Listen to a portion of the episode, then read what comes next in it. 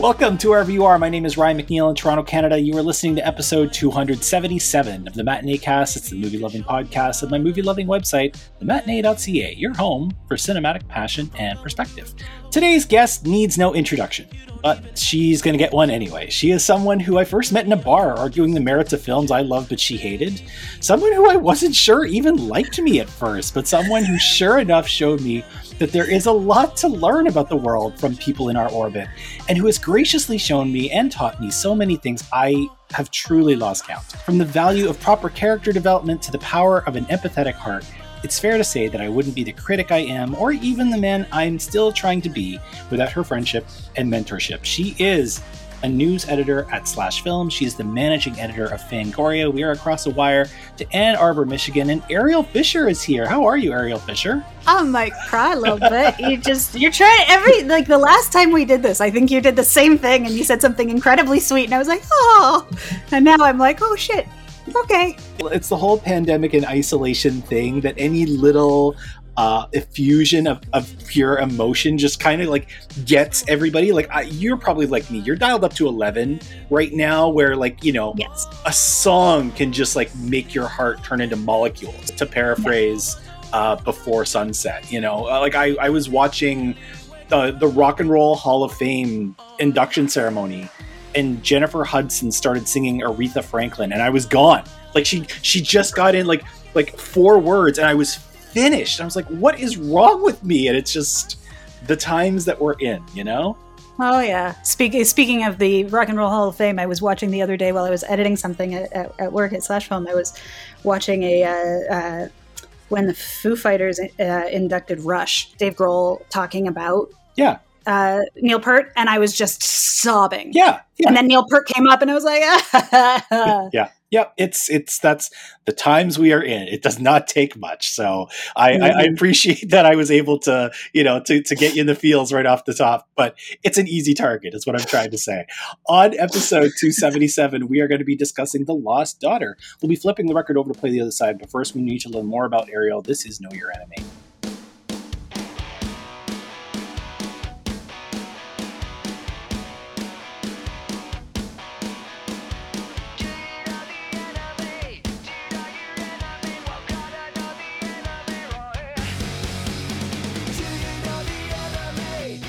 Ariel Fisher has been on this show multiple times. She's pretty much staff at this stage, so get comfy, folks. This is going to take a minute. on episode 112, we discussed Raiders of the Lost Ark. We learned the first film she ever saw in a theater was Home Alone. The last film she saw at the time was Chef. The worst film she'd ever seen was Legally Blonde 2. The unseen classic essential was Lawrence of Arabia. She's seen it, she hates it. The film she wished she made is Pulp Fiction.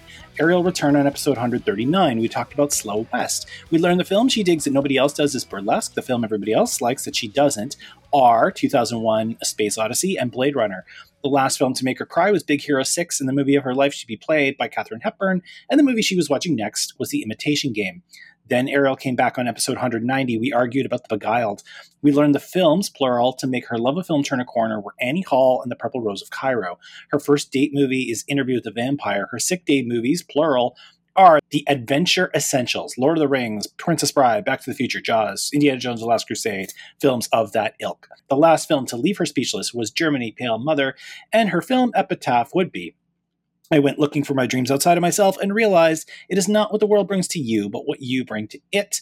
From Anne of Avonlea? Anne of Green Gables. Anne of Green Gables, my bad. On episode 205, Ariel returned to talk about eighth grade. We learned the film that she really digs but never wants to see again is Germany Pale Mother, the film that genuinely freaked her out were The Exorcist and The Changeling. The movie that always makes her laugh is The Heat. Her favorite movie soundtracks are Almost Famous and The Red Violin. The movies she loves but nobody else has really heard about are The Age of Innocence, Volcano, and 90 Minutes. Ariel came back on episode 225. We talked about Booksmart. When she goes to the theater, when we can go to a theater, she likes to sit in the middle, middle, dead center. If she could go on a date with any movie character, she would like to go on a date with Ned the Pie Maker from Pushing Daisies. The dirtiest film she's ever seen is Septic Man. Her favorite black and white movie is Laura. And the film she likes, but nobody else would expect her to like, is Martyrs. So it is time for the next round of questions. Ariel Fisher, if you met a person who had never seen a movie before, what film would you show them? That is an exceptional question. they have never seen a movie before ever. Like like an alien comes to Earth and they have no idea of this art form, this media, this very concept of sitting in the dark and watching a story on a big bright screen. So you've got so one you got one shot, like not just to show them this is my favorite movie, but to say this is what this art form does. You know what? Sherlock Jr. Oh, interesting. Okay, why yeah. that one?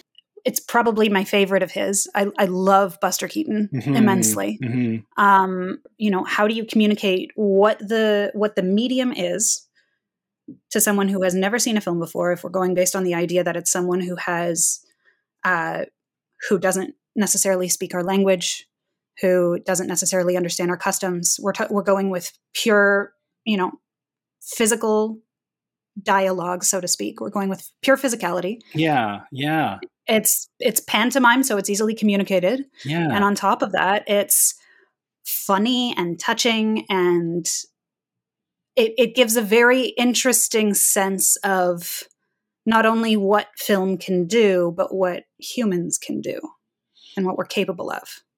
I I really love that answer. I feel as though um, Keaton and um, to I mean to a further extent Lloyd have got um, tamped down somewhat in in film history um, in the service of Chaplin. Like everybody and their brother mm-hmm. loves Charlie Chaplin, and and he's kind of been the silent film comedian to really endure. Um, but the there there was real genius in what a lot of those others did to say nothing of of course like the supporting cast that facilitated a lot of their ideas and and brought them to life um, I got to see a TIFF years and years ago. Um, they would show, like, they still show the Cinematheque screenings as part of the festival, right? They've got like some of the older ones, and they'll get somebody out there to introduce it. I got to see um, the General uh, on a big mm-hmm. screen uh, in the Elgin, and that was actually the first time I'd ever seen the General. Um, so having being able to see it in full stop, and I remember listening to um, then mm-hmm. festival director Piers Handling talk about how one of the beautiful things about Keaton was his stories are a struggle are a struggle with objects whereas chaplin is a struggle with life and people he is a struggle with everyday objects and that is so relatable because all of us inhabit a physical world and you know we all know what it's like to bump our head on a door frame or to you know like or that or just just stumble and fall so mm-hmm. having that as be this this um tangible connection between you and whoever hasn't seen a movie before, regardless of what language they speak. Um, that's a great answer. I love that. Because even if you think of like, if you do think of it in, in relation to someone like Chaplin, for example, because that's a, like, that's, I mean, I remember Pearson, he did amazing work, but like that concept of, you know, Chaplin engaged with in kind of ephemeral things dealing with you know emotions and situations versus keaton dealing with like also dealing with emotions and situations sure. but largely being anchored in physicality. Yeah. Um you know how do you communicate ephemeral ideas to someone? Mm-hmm. how do you how do you communicate the the intangible um if they don't understand or have a basis of of understanding already. Yeah, you you, you use a house, you use many, a train, you use a camera. Yeah, yeah, exactly. Because otherwise, you're explaining the joke before the punchline, right? No, and it doesn't resonate. Yeah, that's a great answer. I, I, don't know if you've had therapy today yet or not, but uh, Ariel Fisher, what movie best embodies your personality? No, that's tomorrow. Okay. Um, what movie best embodies my personality? That is a fascinating question. And then please tell me about your relationship with your mother. it's wonderful. You've met her. She's I, lovely. She's fantastic. I could go with Call Me by Your Name because it's after that, after seeing that movie with my mother, I came out to her as pansexual. And that movie, I saw a lot of myself in it in a way I didn't anticipate. And there are a number of movies like that where I saw a lot of myself represented, but I don't know if I would necessarily say that they best embody my personality. No joke. Uh, if I had to pick a movie that I, th- eh, yeah, and I'm going to go with one. So hold on to your butts. I'm actually sticking to one. Uh, 13 Ghosts. it's spooky. It's goofy. It's a ton of fun. It's campy It's got great music. It's got really good performances for a schlocky B movie. It engages with cinema history by being a reimagining and a remake of classic horror. It engages with you know the the the aughts horror boom that was all kinds of fun and crazy in its own way and it's it's kind of like multiple different facets of me the the facets that overthink things and that overanalyze things for for joy and the facets that are you know deeply Im- ingrained in and infatuated with um, you know practicality and practical effects and things that are like that just make sense and that are super eh, like engaging and you know goofiness and it's fun and it's campy and it's lovely. So uh, yeah. 13 ghosts. you're gonna make me watch that movie again aren't you wait did you not watch have you seen it yes i've seen it a very long time ago i did not care for it we argued about this I didn't. I forgot about that. I thought we had argued. Haven't we argued also about like Deep Blue Sea? I mean, we've argued about everything, really. so, um, I, I, I, okay, I will rewatch it because it has been a very, very long time. I will watch it with you in mind and and do it that way. I love that answer just because I it's it's certainly like a lot of those answers are much more of um, a lot of those answers are much more of the sexy answer. A lot of those answers are the kind of answer I anticipate on this show of, you know, like, the, the, you know, um, Age of Innocence and Call Me By Your Name and those kinds of personal stories. I like Profound. that. Uh, yeah. I, well, I like that this one, it's like, you know, it's this real personality turducken of a weird production that has this stuffed inside of this, stuffed inside of this, and it's all just you know juicy and delicious and bad for you. Um, yep. Okay. Although I am not implying that I am bad for anyone. But you are juicy but. and delicious. Moving. We'll All right. Moving right along. Oh, this could get very interesting. Ariel Fisher, what is a movie that you hated on first watch, but you eventually came to enjoy? Apollo 13. Really? Apollo 13. Wow. No question, no hesitation. Okay. I know that one off off the off the hop. Yeah. Tell me. My my dad used to watch that one all the time. He loved it and for whatever reason when I was a little kid, I hated it. I just it, it, I don't know what it was. I don't know if it just was that I wasn't paying attention enough. I don't know if it was just that I was too young to really kind of get it.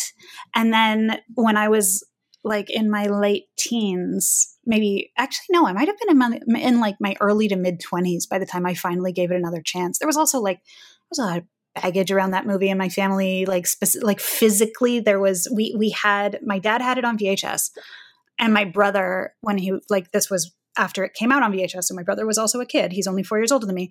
Um, he loaned it to his friend Maury without telling our dad. Oh no oh wait, there's more. and then Maury, and then Maury gave it to his sister as a birthday present. Whoops. Oh, big whoops. My dad was pissed, and like rightfully so. So that wasn't. So it was just there was a lot around it, and I was just like, I don't want to deal with this. It's too much. It's uh, a movie should be fun, and I was a kid, so whatever. And then yeah, I rewatched it as like a young adult or an adult, depending on when it actually was, and I was like, this movie's this this movie's excellent it, it was like I was shocked or stunned somehow that Apollo 13 is an amazing film, but it's an amazing film. For me, it's like kind of always been there. Like I, you know, I was a teenager when it came out, but at the same time, it's just one of these ones that just kind of worked its way into the fabric. Um, that when I first saw it, like I wouldn't say I hated it, but I certainly I was like, yeah, that, that's nice. And now as I watch it um, as a grown up, like I'm able to look at a lot of the little indi- like individual threads within it. Mm. Um, it, eh, you know, it's it's interesting as a film by Ron Howard because he's a guy who you know, kind of did some strange things with his career after that. He went from being this like prestige director, and that was kind of the apex of his prestigeness, even though he would be like rewarded for prestigeness later on, like six years later with a beautiful mind, to now he's making these kooky little like pulpy wannabe prestige movies, like uh, you know whatever that Moby Dick adaptation was a few years ago. And he I made know exactly what you mean. You know, he made three Dan Brown movies, and it's so it's it's this this interesting thing of kind of not really seeing how amazing it was at the time. Like to say nothing of the fact that NASA did not participate right? Like everything we see was them having to work off of um, materials because NASA was like, we have no interest in reviving a mistake. Thanks. So Godspeed and good luck. And and and just watching it all is like you would not know that you're not that you're watching something that was done completely like without their their cooperation. Um, and then yeah, I actually forgot that. I think I knew that, but I I forgot because you because of how much you would not know that. Yeah, yeah, yeah, and then yeah, as, as you watching it as watching it as an adult and watching just like the human element of, oops, we screwed up and we're gonna fix this because we have to. Mm-hmm. There is no saying we can't do this, um, and just being able to appreciate that as a grown up at a time where so many times mistakes are just like, eh, that happened. You know, it's and and also tied in with all of these other really complex ideas of you know like kids facing having to deal with the, the notion of the mortality of their parents mm-hmm. um, and the threat of that and you know spouses having to deal with the inherent risks of you know their or their spouse's jobs or you know just life in general and what could be gone in an instant and, yeah. and that that whole idea i mean i always think about the scene with the with the ring now in the shower like all the time um and it's there's just there's so many little things on top of that fallibility prospect of you know what do you do when you make a mistake? Do you yeah. own it? Do you do, ignore it? Do you shrug it off? Whatever. If people's lives are on the line you kind of have no choice. You have to find a solution or you have to accept it yeah. that's not a good way to handle things. Yeah. No. but like and, and, even just the notion of you're you know reflecting on your own mortality and everything. Yeah. And I mean, these are very grown up ideas that you're bringing up. So it makes sense to me that this is one that you originally you're like, eh, and then you you know you you looked at it a little deeper as a grown up. That's that's a really great answer. Mm-hmm. Ariel, what is a remake or adaptation that is better than its source material? The Age of Innocence, which is my all time favorite movie and one of my all time favorite books, and which I consider to be a perfect adaptation of a source material. Um, even though it's not like pristine a one-to-one copy sure. it captures the tone perfectly. It is in my mind a perfect adaptation. John carpenter's the thing. Mm, okay because okay. it is infinitely better than the thing from another world which is fun but it's very b it's very campy. It was you know there's a lot of stuff there. It was fine. Carpenter's the thing is exquisite. Um, and this beautiful source material to like discuss you know the, the shifting paranoias of the time with the cold war and everything. It's just I, I love it. I love it. And last but not least uh david cronenberg's the fly. Let us talk about the fly because I feel like I have we haven't talked about the fly ever on this show in 277 no. episodes, so I want to talk about that. Um, oh, like like never, never. No one's talked about the fly. Don't think so. Oh, okay. I could be wrong, but I don't think so. Um, you know, uh, it's.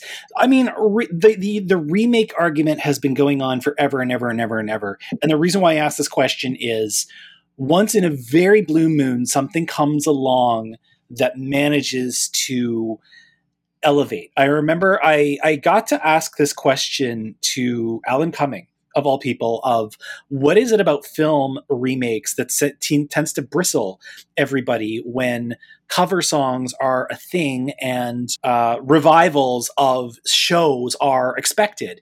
To which he said, because those are part of the medium, whereas film is finite. And his actual answer is remaking a film feels a little bit like digging up a corpse. Um, however, uh-huh. once in a blue moon, you know, you put it on the slab, you throw the lightning through it, and you get a very interesting monster out of reviving the corpse. And I do think that The Fly is one of those examples. You know, if I want to take that one step further, I think it's because if you're going to remake something, you got to remake something that had flaw. You know, that has joy and has um, warmth and is uh, you know, worthy. Like, don't make some, don't remake something that's absolute garbage. Like, if something was flawed from concept, just leave it be. Just walk away, say that didn't work, and just try something else. But if you're looking at something that's like, you know, I see tones of this in there, or I see themes of this, or every time I look at it, I see this. And it's like if we just kind of throw a little bit more money at it, we could probably really do it justice. Um, that's the kind of thing I think should be remade. And I think The Fly is one of those.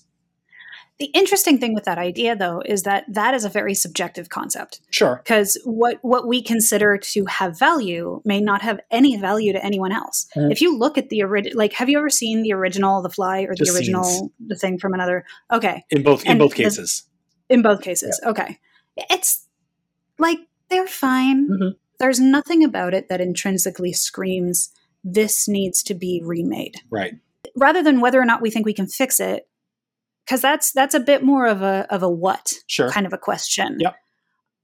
I would posit we should be asking more of a why question for situations like that. Why would you remake this? What's the purpose of remaking this? What function does it serve? Um, but but also like the core of it, right? When you think of why you know why remake the thing in the 80s, it served as a jumping off point to discuss the global paranoia that was happening around the Cold War right Mhm. before it ended. And, you know, fear of you don't know who's around you, you don't know who's who, you don't know what their allegiances are, you don't know what their motives are. Everything is terrifying. So why remake And- The Fly at the same time? The Fly, um, at the same, t- you have all of these developing things happening with uh, it- with science and technology. Um, if I'm not, I, I don't remember exactly when it was that they started having serious discussions about cloning. I can't remember if it was A little bit after. later in the 90s. Yeah, a yeah. little bit after. But it- there were- But you're right. Like like what was possible with the human body was starting to take leaps and bounds in the 80s. Um, Mhm. and, and and it became this question. Uh, it, it became the age old question of whether you could or whether you should. and you also have all of these notions of like um you know I- identity culture starting to come to the forefront in like the late 80s early 90s and this you know really profound sense of individualism throughout all of north america. And you know what that says about ambition about drive about why we decide to do the things that we do and whether or not we should do the things that we do. Yeah. like i wouldn't i can't think of a good time to remake uh all about eve for example. Sure. Yeah. and also that is a damn near perfect film why like why would you like there's again there's the why question Yeah. and like what what would you improve on so it's it's you know Yeah. it's No, it's it's a whole thing great answers. I love them. Um, last one for now. Uh, keeping in mind that it's you know about a ninety minute show. If you could bring back any artist from the dead, who do you bring back and why? anton yelchin Aw, yeah. I'd have to go with anton yelchin I think the interesting thing about Yelchin as an answer is that he died so young, um, which I think about our last episode. Um, I talked with James McNally about Come On, Come On, the new film by Mhm. Mike Mills starring Joaquin Phoenix and uh, Gaby Hoffmann, um, and a really great young actor named Woody Norman. But the interesting thing about Come On, Come On with Phoenix and Hoffmann at the front is here are two people that we watched since they were kids you know, Mhm. and we're now watching them be parent and basically surrogate parent.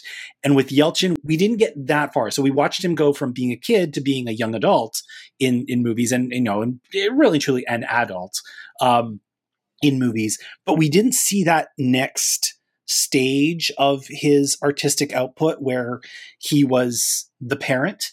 Um, and and how he would play with somebody who was in his position that he was in when he started. So, like you know, one a film of his that I know is not really much cared for, but I have a kind of a soft spot for, um, is Hearts in Atlantis, where he's playing opposite Anthony Hopkins. We're not going to get a chance to see Anton Yelchin at the Anthony Hopkins age play opposite a young Anton Yelchin type. like I, I oh god i remember the day that he died and i don't i don't remember exactly what was going on. I think i was leaving work or something. I was just stunned and i was so sad. I, I cried a lot. It wasn't quite as debilitating as like when robin williams passed away but it felt like everyone was being robbed Mm-hmm. because he had just started to really like he had been acting like you said since he was a kid. He had been working his whole life. But he had only really just started getting a foothold as like an a-lister and not just in terms of the status but in terms of access to other roles Yeah. access to work and Yeah. performances and, and possibility Yeah. and he had the world ahead of him. He was one of the best actors of his generation. Yeah. And Underrated, I think. Uh, I well, that's the thing. I debate the the the underrated or properly rated discussion only because I, I feel like for the amount of exposure he had, Yeah. he was adequately, you know, represented. Sure. He was adequately hyped. yeah. But it's just, you know, like even just thinking about the fact that he had been working for a couple of seasons, if I'm not mistaken, on Troll Hunters right before he died. I think they were working on the third season at the time or something like that when he when he died. Um, the idea of the, the even just the sheer prospect of him starting to work more with someone like Guillermo del Toro Yeah. Yeah. who loves the idea of human elements in his films and how much of that wealth and, and depth Yelchin brought to literally every character he had. Yeah. He made Odd Thomas worth watching Yeah. Yeah. with yeah. his performance alone. Yeah. No. That you know, otherwise a thin, flimsy film that's like perfectly fine. Yeah. And his performance is devastating. Uh, yeah. uh, Yeah. Yeah. Like uh, full across the board. Yeah. Um, Yeah. It's. Oh my god, we're agreeing. yeah it's crazy right um it's it's one of those things where it's like you know we can I, i've been saying um online that for us to sit here and blame years for taking um, people from us is really really selfish because it really denies the passage of time.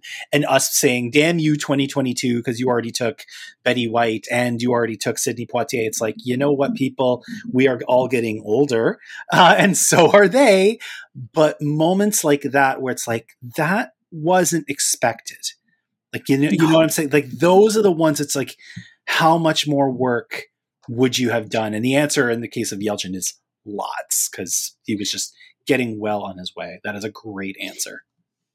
And even just beyond that idea of like how much work would you have done?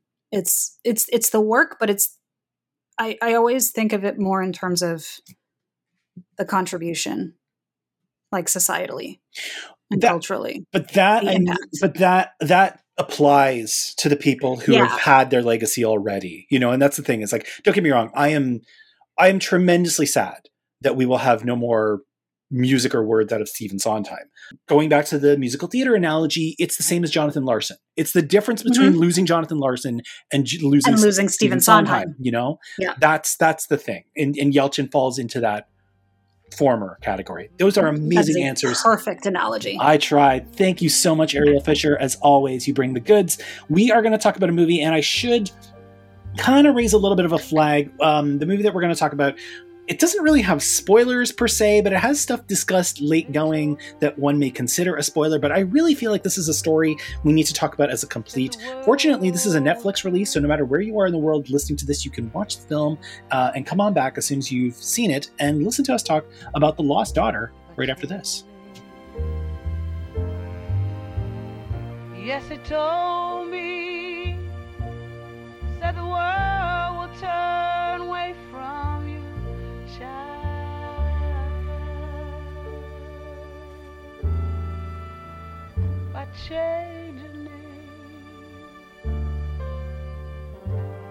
I told Jesus, be alright,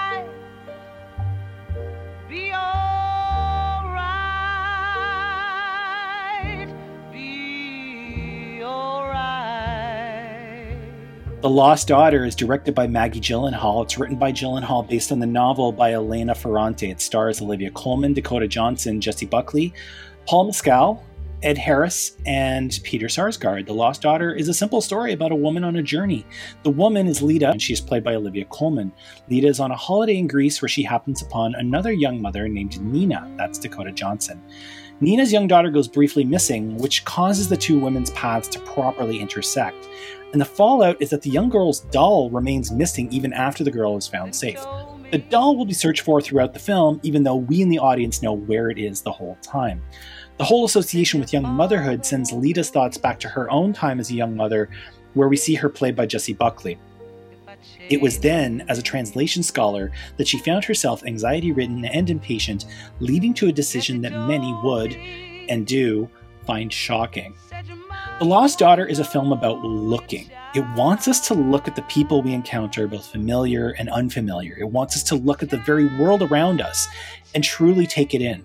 Whether it's the way the water laps against the shore or the way a person speaks with just a hint of sadness in their voice, there are stories to be told if we look properly and consider things just a little bit below the surface. So, pop quiz hotshot, when you looked at The Lost Daughter, what did you see?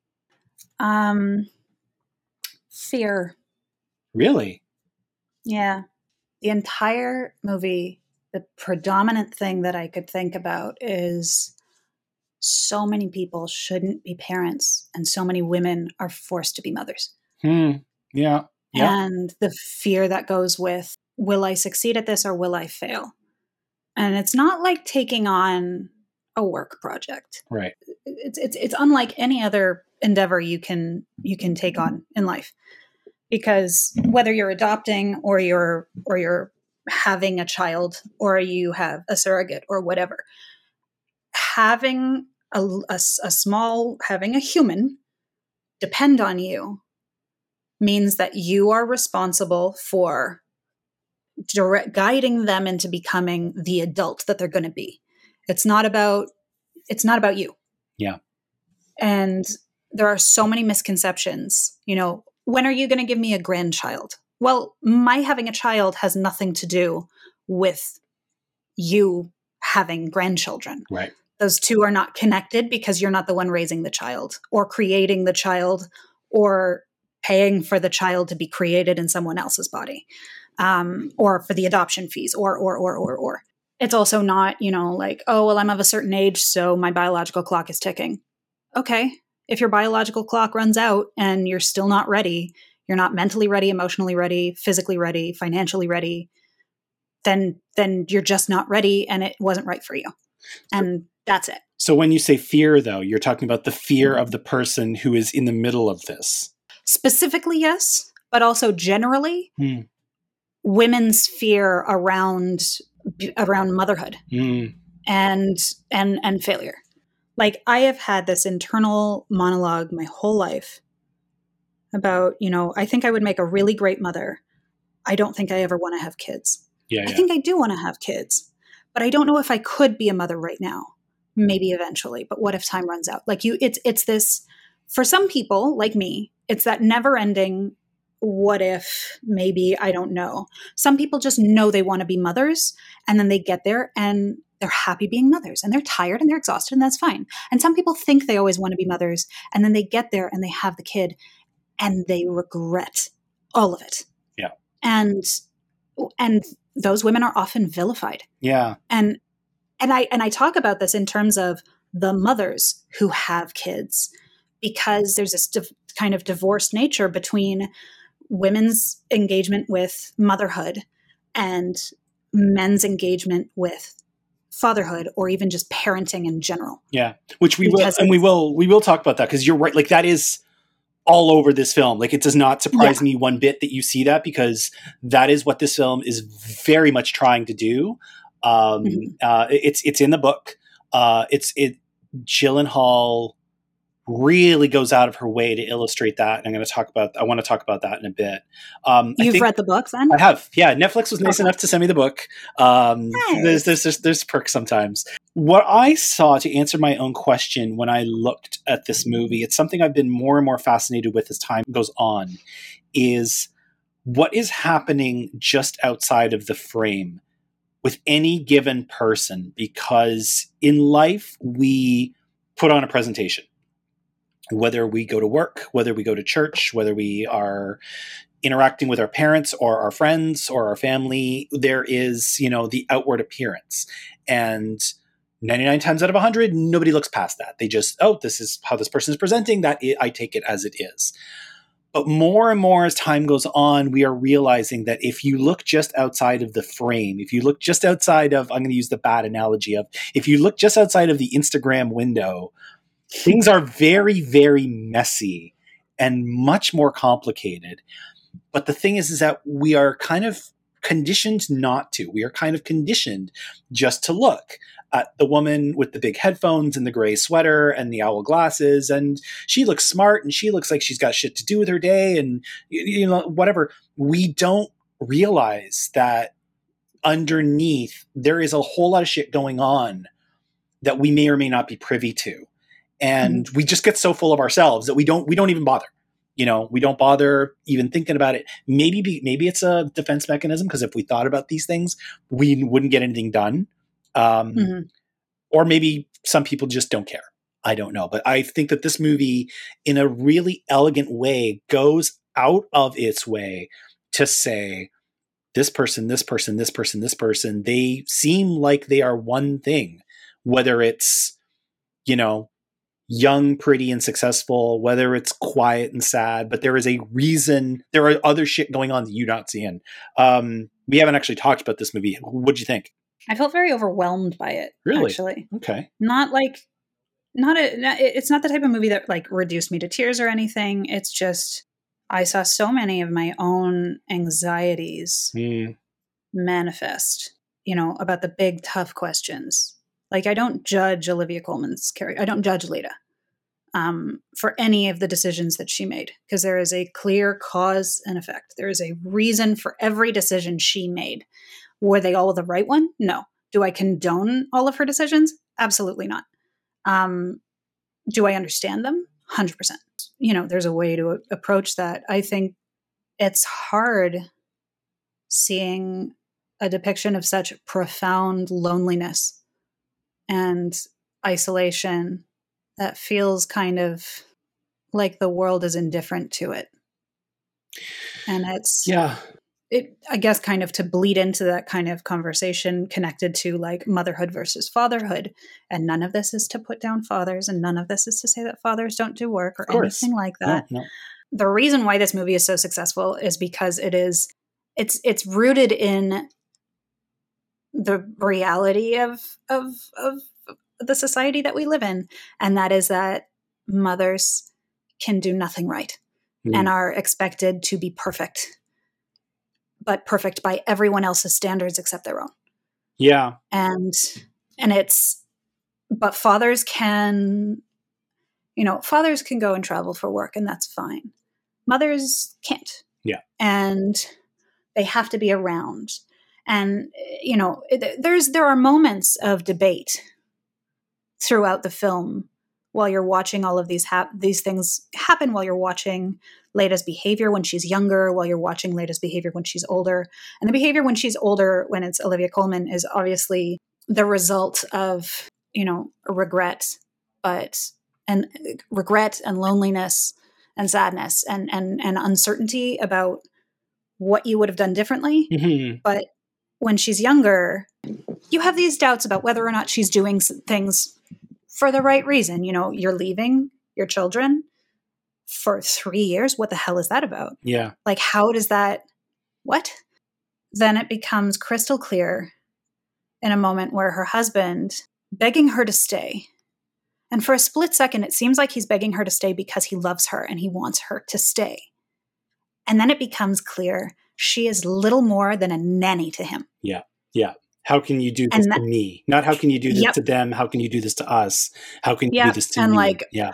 Oh, can you not talk? You have his cock in your mouth or something like that, and like just going on and on and on and becoming like. And I, as someone who has been cheated on, I understand the the the urge to just angrily scream at the person that you're that you're hurt by, who has cheated on you, who has who has you know broken the bonds of marriage and things like that. Yes, hundred percent.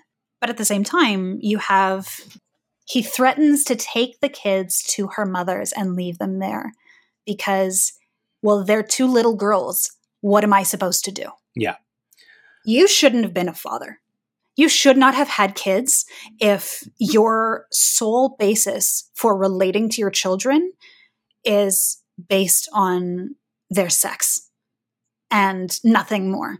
And like even the scenes where they're in the kitchen together, when they're at that like that house kind of in the country when they meet the hikers. Yeah, yeah.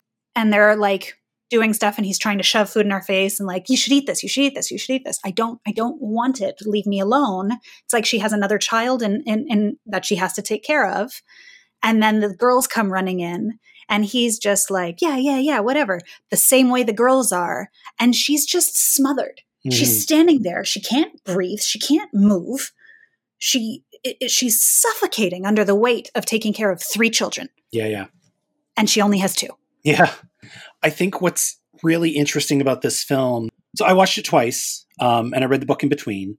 It doesn't seem like it because it's not the kind of movie that one would, A, and I'm going to get to my point in a second, but it also doesn't seem like the film that one should, but it is a film that actually rewards revisit uh, because you start to see things in that different lens. Like it's easy to kind of like go back in your memory of, oh, this is why she A, B, C, D, E.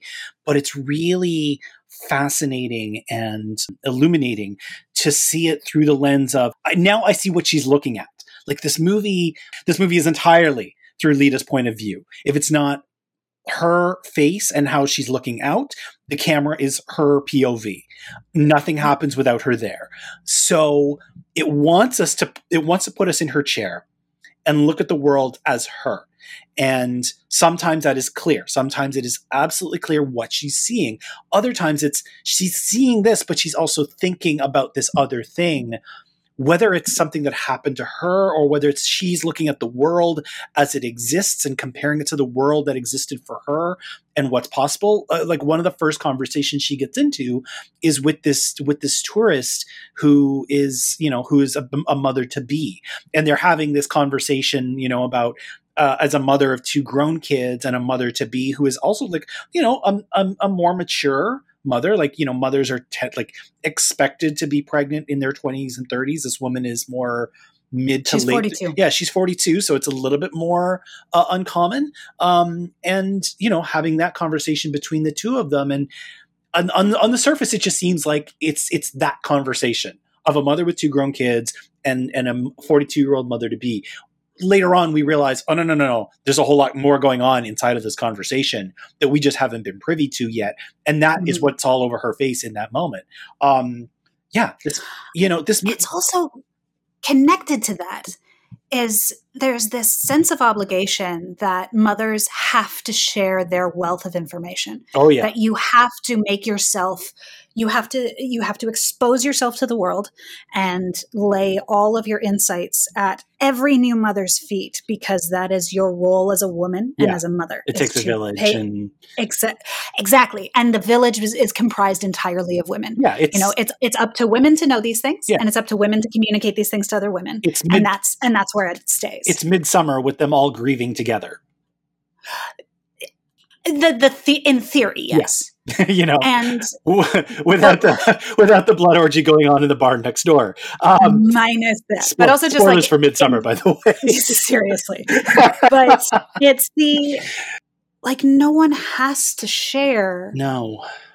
themselves. Yes. No one has to share any part of themselves. No. And we treat motherhood as if it's a job. Yeah societally speaking, we engage with the notion of motherhood as if it is a job. And it is a lot of work, but it is not just, it's not a nine to five that you No. can clock in out of and clock out of.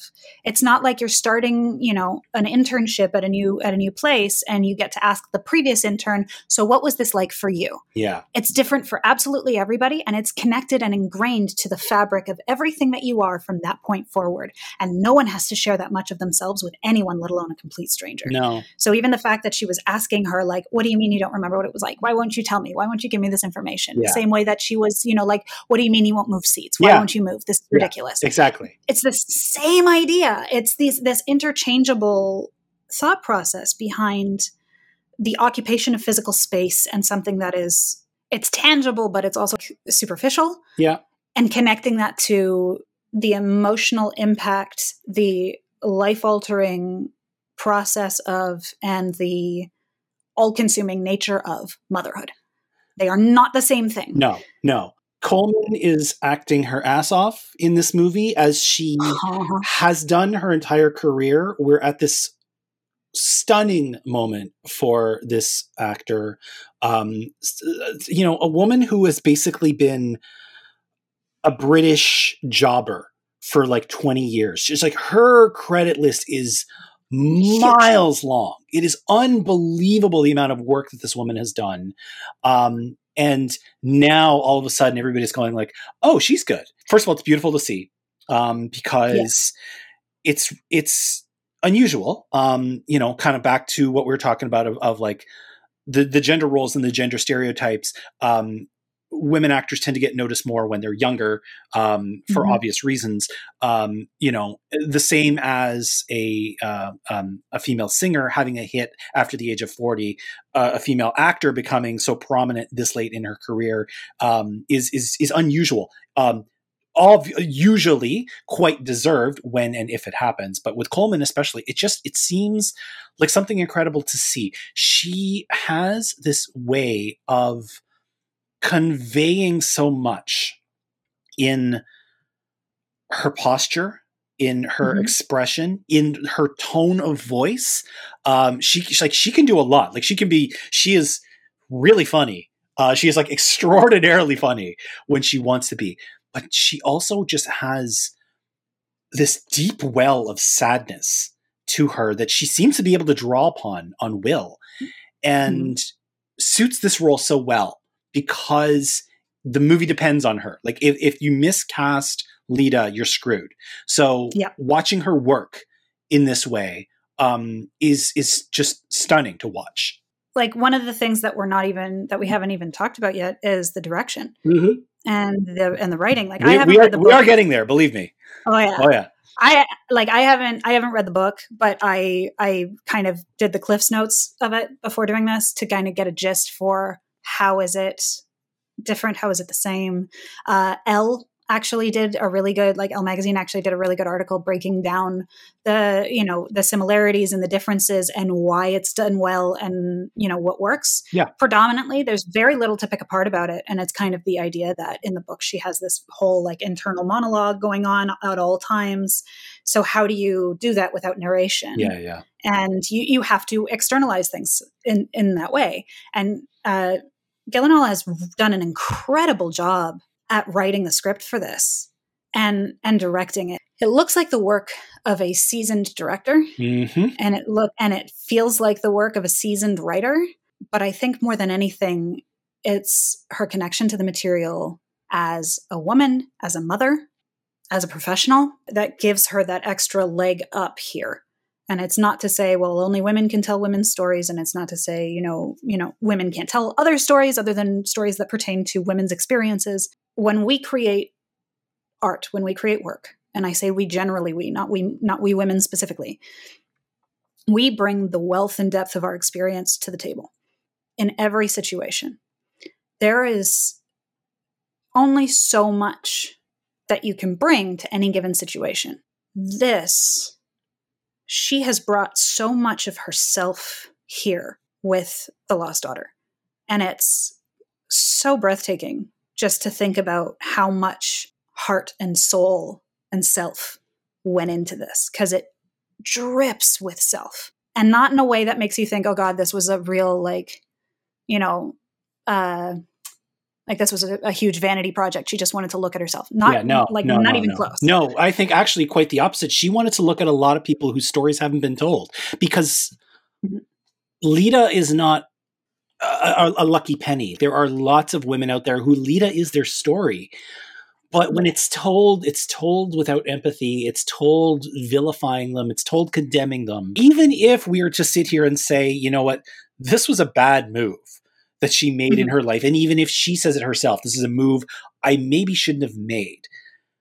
It is really hard to tell that without condemnation. And Gyllenhaal and Colman and Dakota and the actor who plays the the the other mother to be, whose name I've forgotten off the top of my head, Callie. Callie Yeah. was her name. uh, Callie, and of course Elena Ferrante in the first place, they find it within the text and within the subtext and within the tone of this, and that is that is the difference. That like like you were saying, there is only so far you're going to be able to take something if you don't have a context.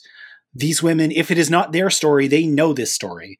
And they are able to find a context and bring it to life in a way that we rarely see. Oliver Jackson Cohen jumped into my mind while you were listing off the everybody because Mhm. that's, I mean, you you you recognize him, you know him. Yeah, yeah. For anybody listening who may or may not realize, because it, it took me, I didn't realize it at first, and I hadn't looked at the cast list, so I didn't even know he was in this.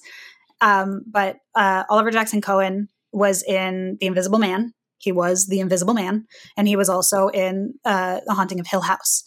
But he play, Um, and in this movie he plays Dakota Johnson's husband. Yes, who is kind of this force that is just daunting and domineering. Just have to add to the conversation.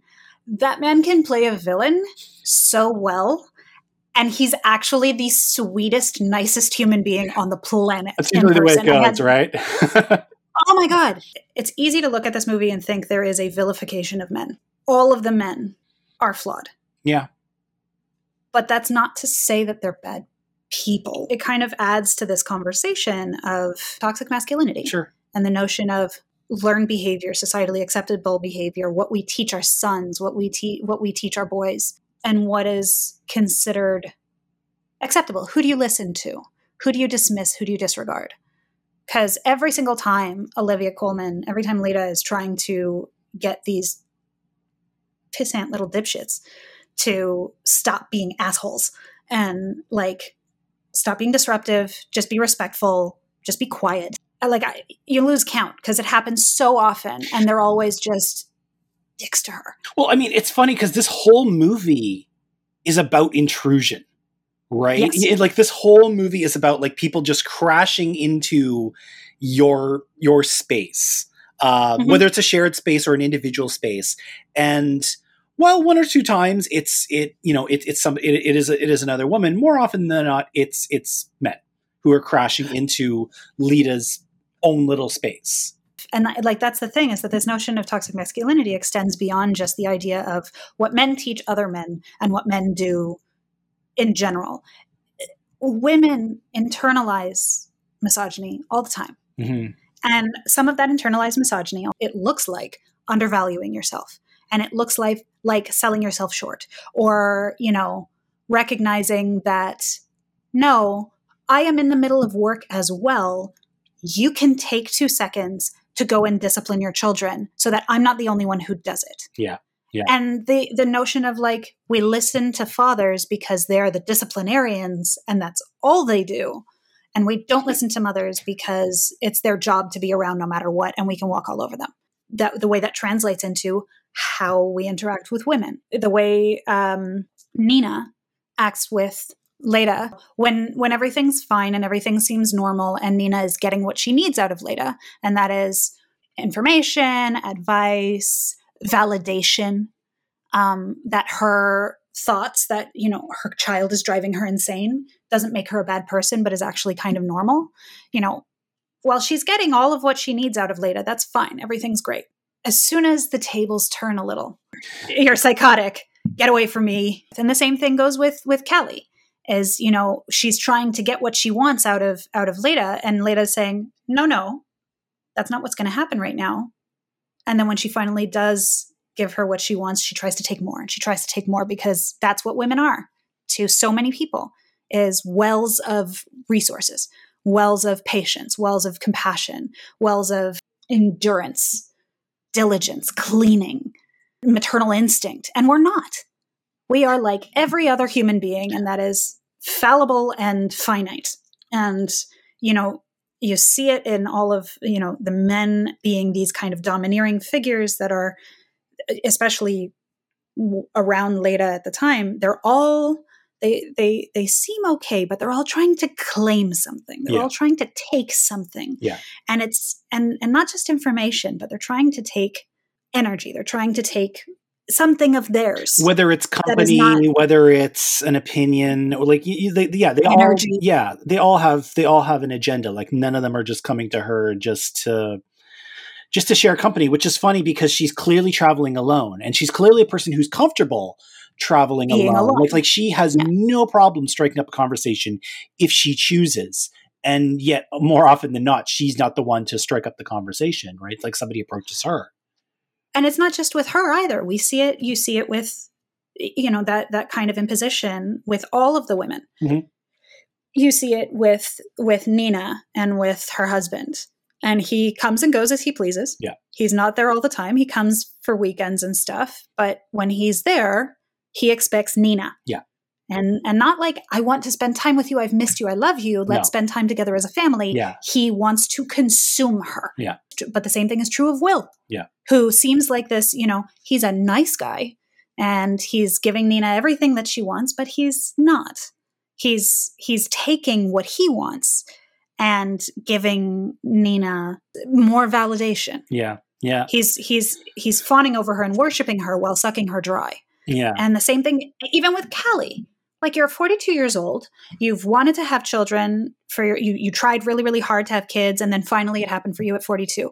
But there's this really strange sense of like obligation to procreate coming from Callie. She's what an Italian woman from Queens.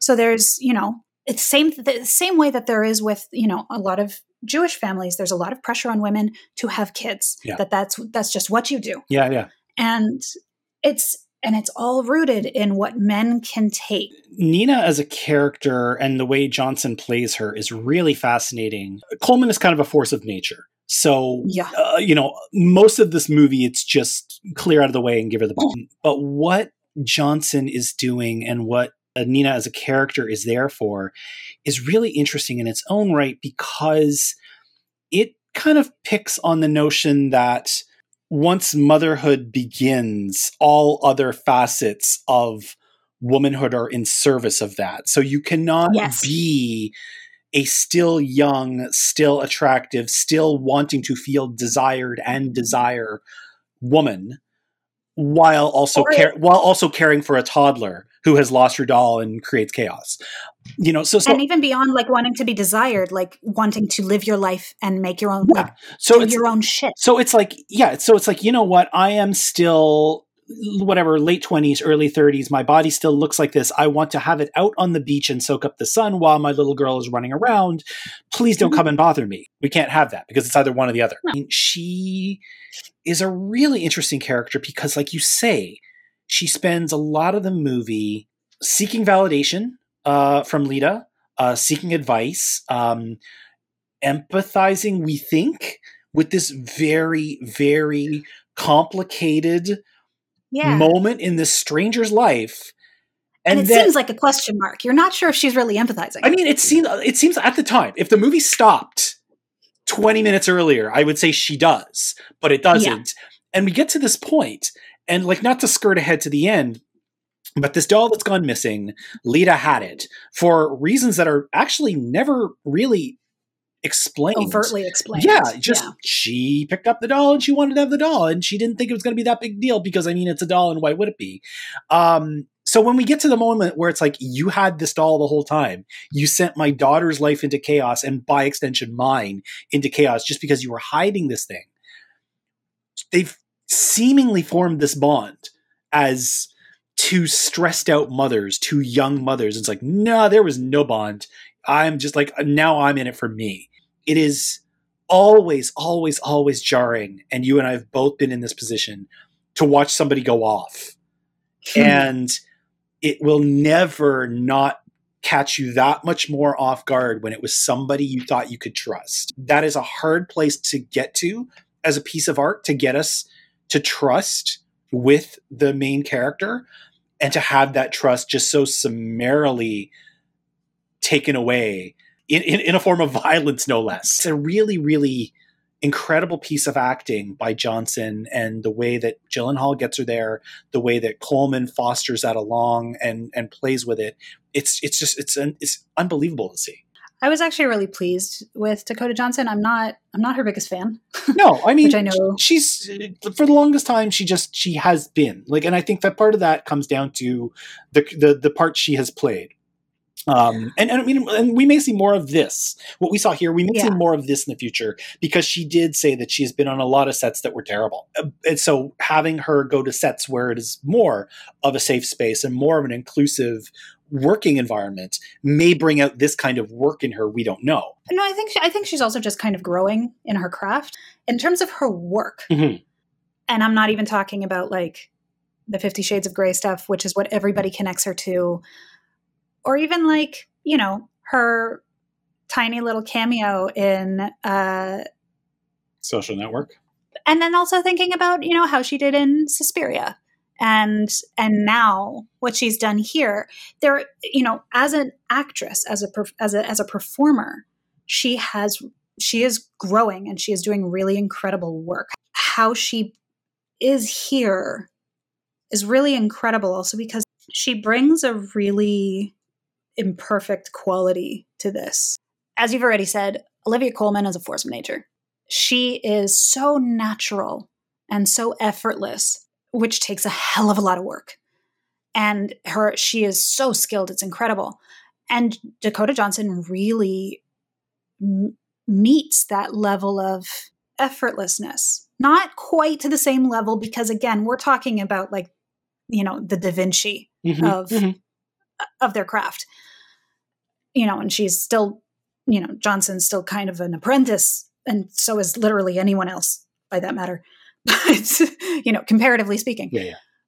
but she holds her own in a way that is really really impressive Yeah. To re-emphasize the the kind of twist of this movie, which we've already we've already talked about it once, but we might as well just like go there, is that what we eventually learn, which we did not have any idea of for the first two acts, um, which you've already touched upon, is that ultimately this is a story of a woman who left her family, who decided this is not my life. This is not what I want. There are other things out there that I want to enjoy right now while I am still emotionally there and still uh, young enough to enjoy them. She sees two people who have both, like one at least, has walked away from life, and presumably the other has potentially as well.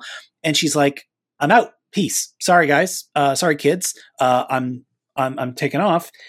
Jessie Buckley in that version of Leda's life, that whole realm of this story, in terms of both showing how she got there, like showing her as both frazzled and frayed when she's home and ambitious and wanting more when she's home and when she's on her own when she goes to this conference. And on the one hand we look at like desire real desire in her eyes. We also see her you know being desired and being objectified while she's there. This whole corner of the story takes this entire film and elevates it into something incredible. Um the whole the whole the whole part of it is incredible. Jessie buckley especially is just mm-hmm. fascinating. She's outstanding. She did such an incredible job. And that's that's a hard weight to carry is that kind of persona. So, so human. Like this Yeah. idea of you know mothers can be multiple things and women can be multiple things. And you can have you can have wants and needs that aren't physical that still deserve to be met Yeah. that don't involve motherhood or being a woman but just involve being a human being who is alive and ambitious it's like her career goals Yeah. and her ambitions there. The imagery of, you know, women just being consumed and men just knowing to consume and not, and, and that being kind of the dichotomy that's presented in a lot of it. Her boss at that conference is thinking of her as solely there to serve him. Yeah. She is there to assist in the elevation of his career. Yeah. And then when she's suddenly getting this praise from, you know, a new big name in the industry who's in in in their in their profession and all of a sudden she's getting all these accolades it's this kind of sheepish mm. Yeah. and then even he he even turns it into like oh yeah well you know clearly he just wants to sleep with you Yeah. and i mean sure he did want to sleep with her can't it be both Yeah. why must it be one or the other and as someone who has like can i not be drawn to you because you're brilliant and oh by the way you're also gorgeous but it's that's the thing is Yeah. like this notion of of of desire and wanting is is not just rooted in sex and phys- physical passion like what is And Sarsgaard uses a specific word to describe her work and it's it's it's escaping me at the moment it's not breathtaking but it's a very bold compliment. It's, it's, some- big. Yeah it's it's like your work it's it's not brilliant. It's something very very specific and i wish i could I rem- recall it yeah. at this moment. But it's like I and it's but it's not what i love so i'm going to use breathtaking just because i have seinfeld on the brain. Um it's not breathtaking but i'm going to use that. It's not you are breathtaking. It's your work is breathtaking and Yeah. it's and that is how he leads it's like you know so hey boss man he you know he's not interested in lead up because she's cute she is but that's not the point you know why can't you accept that somebody would be drawn to a person because of their work it's the insult. It has been said about me a number of times behind my back, more often than not, which I found out about through other friends, that, you know, I only got ahead in the industry because I had big tits and a pretty face, or that I, you know, must have like slept my way into a position or something. Like the, the, people have said this about me over the last 12 plus years. And all of it is really shitty and awful and it feels horrible. The notion that someone has no value beyond their contributions to a heteronormative perspective of desire, whether or not that is a prospect for that person, is so obliteratingly, nihilistically heartbreaking. It's not about being consumed, it's about being enjoyed, it's about being respected, it's about being admired. It's about all the things that you should have with engagements w- with other people. Yeah. She's consumed by her children, she's consumed by her husband. She's she is nothing but a resource to them. And she is not a resource. She is not coal, she is not firewood. She is not water. Yeah. She is not that which will sustain life. She is her own living, breathing entity, and she deserves to exist without shame of wanting. Yeah She wants to have her career. She wants to live her life. She wants to not have to be solely dependent on for everything. And if she had stayed, that would have just been her life. uh, to bring it back to what you were saying at the very beginning of this conversation of the expectations of motherhood, the story very, very easily could have said, look at this person who failed. Look at this person who was selfish at a moment where she should have been her most selfless when the kids needed her the most. You know, it, she didn't wait until they were like out of out of the house to do this. This film is like, no, no, no, no, no. This woman felt this way for reasons that we are going to illustrate and she made a call. And mm-hmm. that's all you need to know. Whether or not you think it was the right call, we're going to leave that up to you. We are not going mm-hmm. to frame this. Um, we end every uh, review here on the Matinee Cast with a souvenir, something tangible or intangible. If you could take away from this movie and keep, you would. There is so many things, both tangible and intangible, in this movie uh, that that that I think would would uh, make a nice little keepsakes. But Ariel Fisher, what would you keep from Maggie Gyllenhaal's The Lost Daughter if you could? Maggie Gyllenhaal's her commitment to to self. Think I know what you're saying. I, I don't obviously know what, I'm, what you're saying because I'm not you, um, but I think I know what you're saying in that as a first time storyteller, you don't know what kind of story you're going to be told. And I will be back for more stories by Maggie Gyllenhaal because I'm I'm just still so affected by the way she has told this story. It's I mean it's not a perfect film. It's not like it's it's not like Mhm. one of the films that like make my top five list or top ten list of, of the year, but it is definitely a story that's going to stick with me.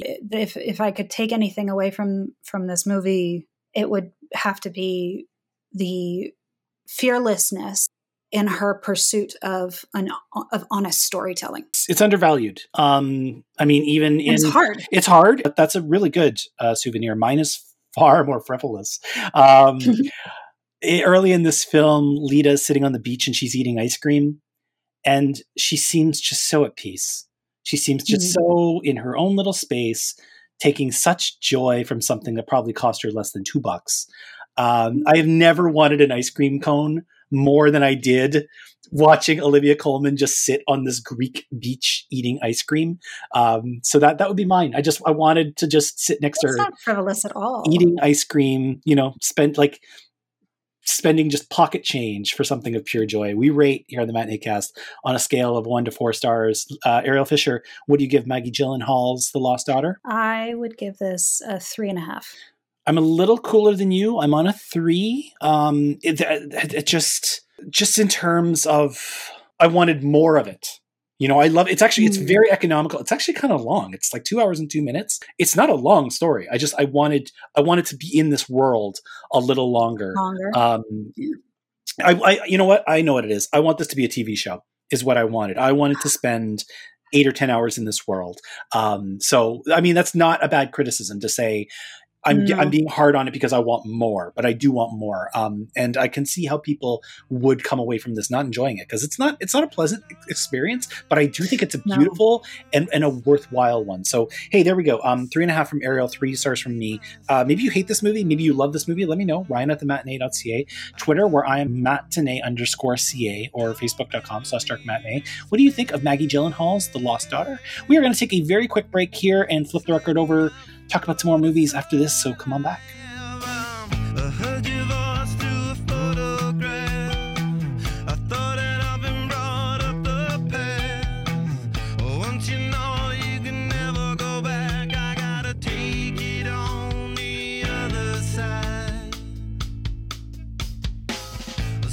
We're back. She's Ariel Fisher. I'm Ryan McNeil. It's Matinee Cast 277. We've been talking about The Lost Daughter. Um, it's the other side. It's the time where we talk about further reading, further viewing, other uh, tangents that we can go upon uh, after after watching this uh, wonderful little piece of film. So we're going to do it a little bit differently this time. I'm going to get us started. There is one easy poll, and I think it's an interesting uh, place to start the conversation. So within the scope of the Lost Daughter, there is a scene where Leda goes to the movies, and what we can't really tell, and what's actually kind of interestingly fudged into the corner, is what she's actually watching. We just know it's something old. She's watching Giant, 1956, directed by George Stevens, Elizabeth Taylor, Rock Hudson, James Dean in one of his few film roles. Um, it is an absolutely epic movie at over three hours, 200 minutes. Um, it's a like a huge, like three generation Texas oil movie um, that she's watching in this little Greek cinema where the you know these hooligans come in and disrupt the holy shit out of halfway through. Um, what I love about having that as an inclusion is if you kind of tilt your head and squint, The Lost Daughter is melodrama, and I think melodrama gets uh, a bad rap. It lends itself to thoughts of swelling scores and soap opera acting and over emoting and whatnot, but melodrama has a really interesting place in film history. This is more of a subdued melodrama in that the score just you know stays quiet and the, the over emoting does not come up. But a lot of the very human part of that is there and having it refracted in giant is really interesting especially the scene. Like we get a scene in giant where elizabeth taylor is bemoaning the state of her body. Like she's had a child or two by that point and you can hear rock hudson calling her fatso which to think about somebody calling elizabeth taylor fatso of uh, you know in, in 1956 is kind of beyond comprehension um, but i love that it's there. I love that it gives this little wink at giant in terms of the role um, you know that, that that a woman would play in that kind of a story and that it's the kind of movie that it doesn't come up as much when you talk about like the great films of the past.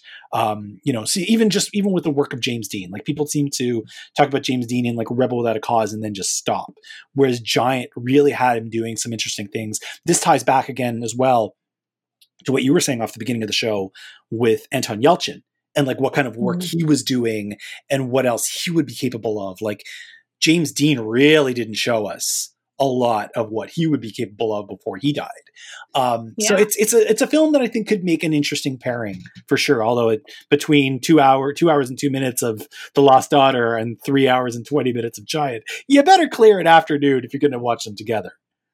Yeah, that's a that's a heavy duty double bill. Yeah. Not that my option is is any better. I, I had mentioned this movie a little bit earlier, and I still very much think it applies, especially thematically, with this notion of like consumption and value or worth or use.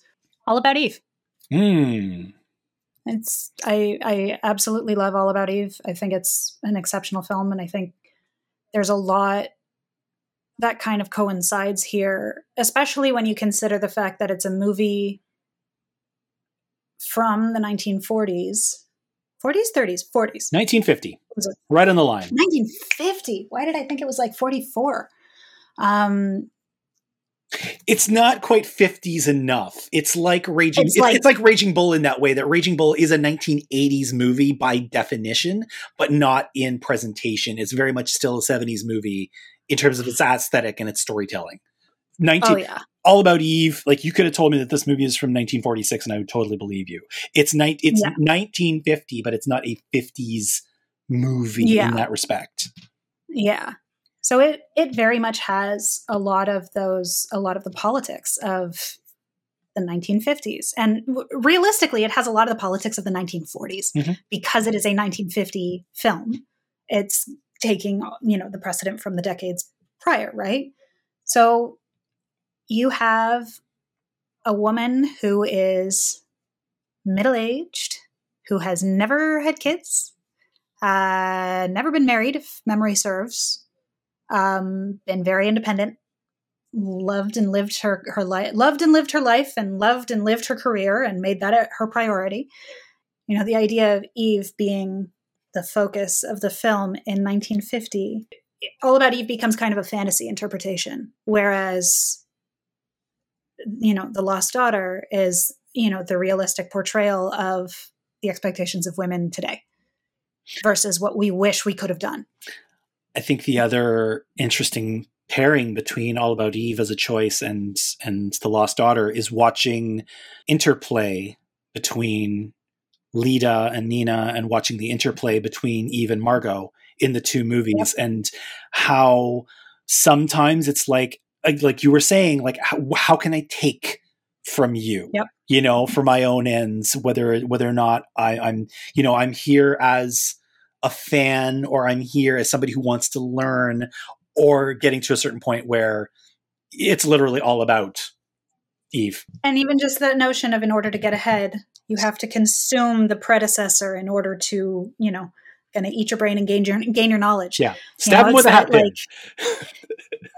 Pretty much. Definitely. Um, another one I had as a pairing, again, kind of playing on that melodrama, although here much more of a capital M melodrama. One of the first conversations you and I had on mic was about the year of 2002 in film, uh, back on the do over. And one of the films that was up for Best Picture yeah. in 2002 is The Hours, um, directed by Stephen Daldry with um, Meryl Streep and Julianne Moore and Nicole Kidman. And that film is a modern melodrama, very much informed by the work of Douglas Sirk. A lot of Daldry's melodramas seem very much cut from the cloth of Douglas Sirk, but that one especially because it's got this huge sweeping score by Philip Glass that and sometimes actually even like dwarfs the conversation and the dialogue. And that's another movie where not even including the weight of the Virginia Woolf story that that the, the undercurrents everything else, pardon the pun. But this role of this mother who got to a point and just wasn't sure, played by Julianne Moore, uh, both as her younger self and then again uh, as her older self. And it's interesting that when she resurfaces in the modern storyline, she is literally referred to as the monster. I, I fear that that's a movie that we're now almost 20 years removed from, and it's kind of been lost in the shuffle of films of this century. One of those best picture nominees that people have just totally forgotten about. And because it's melodramatic um, and and plays upon themes of older films, um, it just kind of got like shuffled aside. And yet I think it really still holds a lot of weight. The more the further we come and the more we have these conversations of what is expected and what should be uh, the norms and what should be just realized um, in the lives of women, mothers, wives, daughters, what have you. Um, the hour seems more and more interesting as time goes on. The hours, I, I still, I've never seen it. I'd be I'd be interested. I'd be interested in what you think of the book um, by Michael Cunningham because I love his writing. Um, I'd be certainly very interested in what you think of the film. Do you have any others for another side?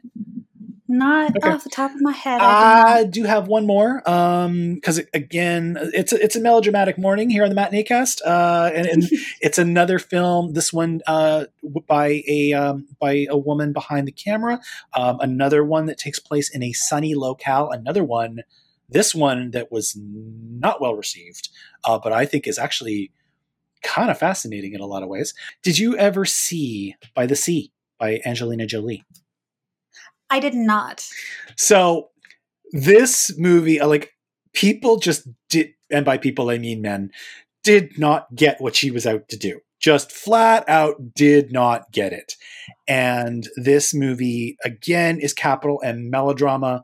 Uh, certainly, by the time we get to its conclusion, you can see the hours in it. You can see movies like All That Heaven Allows in it. You can see a lot of Antonioni in this movie. It, it's got a lot going on in terms of like the role of men and women in marriage. Um, Mhm.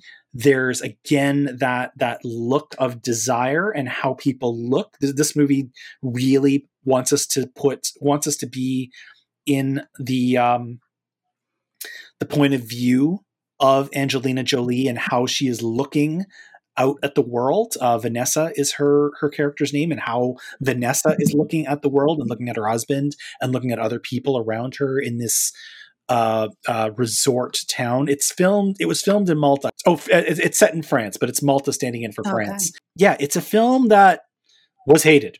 Just Oh yeah, Two- that much. That's what I predominantly Yeah. remember. two very big, very beautiful movie stars making a movie that is taking a complicated look at marriage and and and the, the gender roles just was not what anybody had in mind. Um, and it's a it's a movie that I think it's got a whole lot going on that could. This is one of the ones that I'm looking forward to it being reconsidered as time goes on and people going back to by the sea again just because like the locale certainly the, the having the two of them like you could you know people would be bummed out by the time you're done. But but having it play as like a summertime summer vacation double feature ideas of marriage and motherhood and that kind of thing it's baked right in. Um i think they would make they they go well together. And by go well That would be interesting. i really do mean bomb the holy shit out of everybody Well, that is episode 277 of the Matinee Cast. I'm so very thankful that Ariel Fisher was able to come by. Um, come on back on Monday, February 14th. Happy Valentine's Day, everybody. Episode 278, we will be discussing the Oscar nominees. Um, my typical guest, if you've been with the show any moment of time, you'll know who it is, and our conversations are always fantastic. Ariel's writing can be found at Fangoria and at Slash Film. Um, do you have anything that you're working on coming up that you want to plug? if you're looking for a great new subscription, you should subscribe to Fangoria magazine. Yes, you should. and go to Fangoria, fangoria.com and get an annual subscription. And there will be some deals coming up soon Ooh. because issue number 15 is currently in the pipes. We're working on it right now. So if you want that exclusive subscriber cover, which last time around was a gorgeous scream cover by Jason Kozlarich that had um, Ghostface stabbing through a stab poster, which was wonderful. Um, yeah, you better sign up for it because it's only available to subscribers. Other than that, I have a weekly column that I share with Matt Donato on Slash Film called Scariest Scene Ever. We alternate every week, and it seems like we're on a little bit of a, a Final Destination kick right now, so that's that's happening. And I've been recapping and just like that. So otherwise, just tune in to slashfilm.com. We've got lots of great stuff going up from lots of amazing writers. links in the show notes as always. Um, if people want to follow you on Twitter, where can they find you? You can find me at AFIS8, A F I S 8. Don't at her. On the, my my site is of course the matinee.ca. For more audio content, you can find back episodes by going to the matinee.ca slash podcasting. You can also find them on Spotify, Stitcher Radio, Google Play, Blubrry, Apple's podcasting app, iTunes, uh, Podchaser, TuneIn. They're everywhere, really. Uh, if you, and if I don't have my show where, wherever you listen to podcasts, let me know and I will put it there. Everything gives you handy ways to subscribe for free and get alerts when new episodes drop. Feedback on The Lost Daughter can be left in the comment section of the site. You can email me, ryan at thematinee.ca. On Twitter, I am matinee underscore ca at at will. And uh, Facebook, facebook.com slash dark matinee. Any final thoughts, Miss Fisher? Uh, be good to one another. It's a rough world out there right now. Yes, please. For Ariel, I'm Ryan. We'll see you at the matinee.